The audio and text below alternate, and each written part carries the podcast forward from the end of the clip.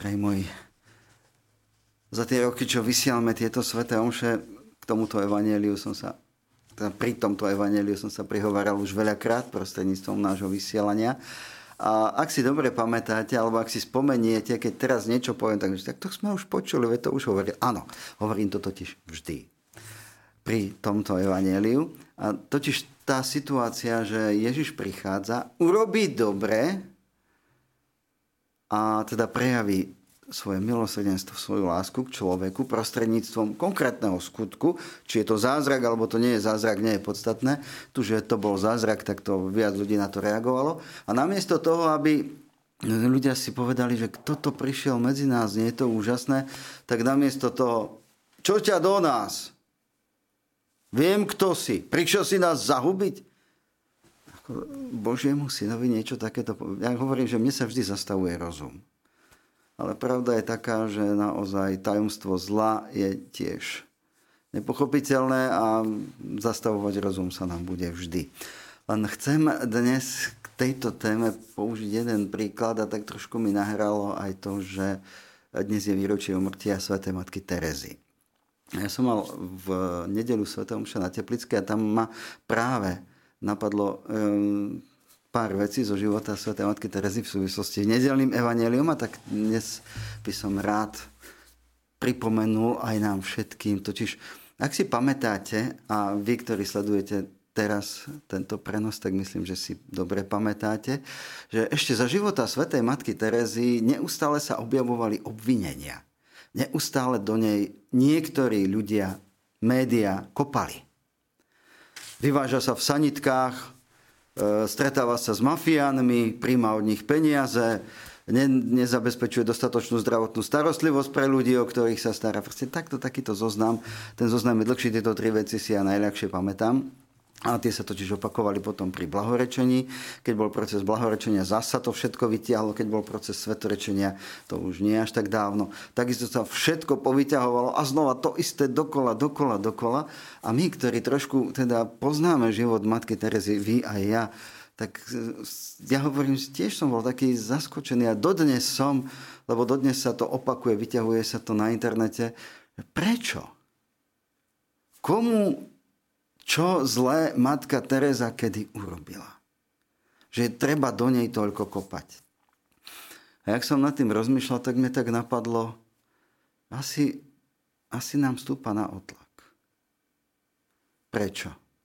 No keď si zoberiete, ako sa správala matka Teresa k ľuďom. Našla nejakého zomierajúceho.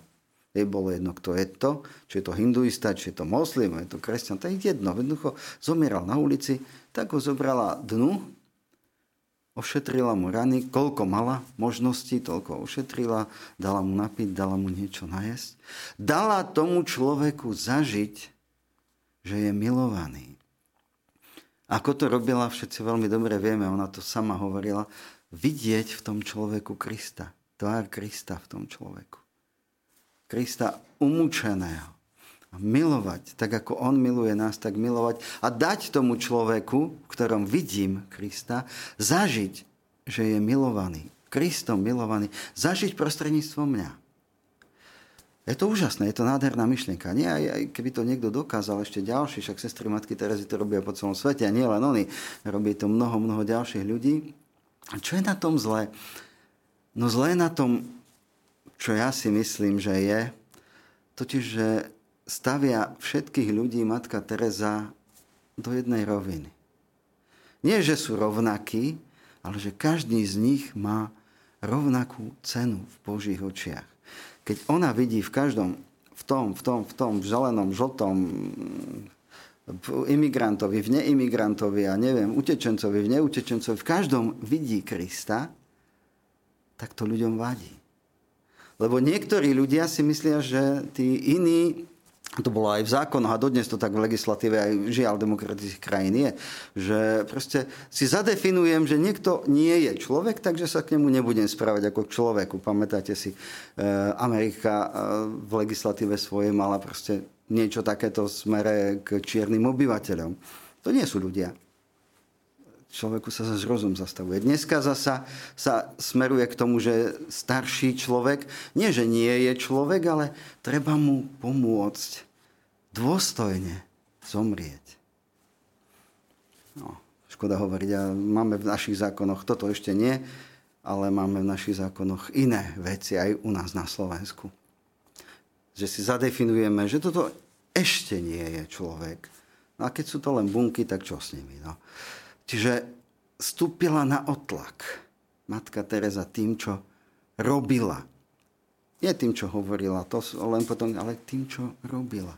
Pretože ukazovala, že Boh miluje každého. A to niekedy vadí aj nám tak trošku. Priznajme si, že tiež sa všeli ako pozeráme na tzv. neprispôsobivých občanov a vy mi poviete, ale vy medzi nimi nežijete.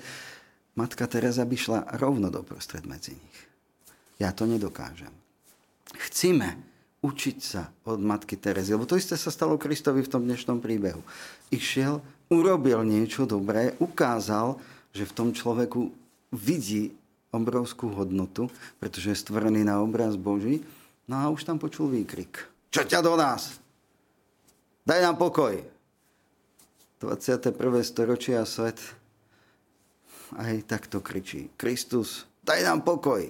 Čo ťa do nás? Nemiešaj sa nám do života. My si žijeme svoj spokojný, šťastný, depresívny a neviem aký život. No.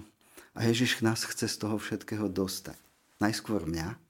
Musím tomu uveriť, musím to prijať. A cez mňa chce tomu človeku vedľa mňa ukázať, že je milovaný.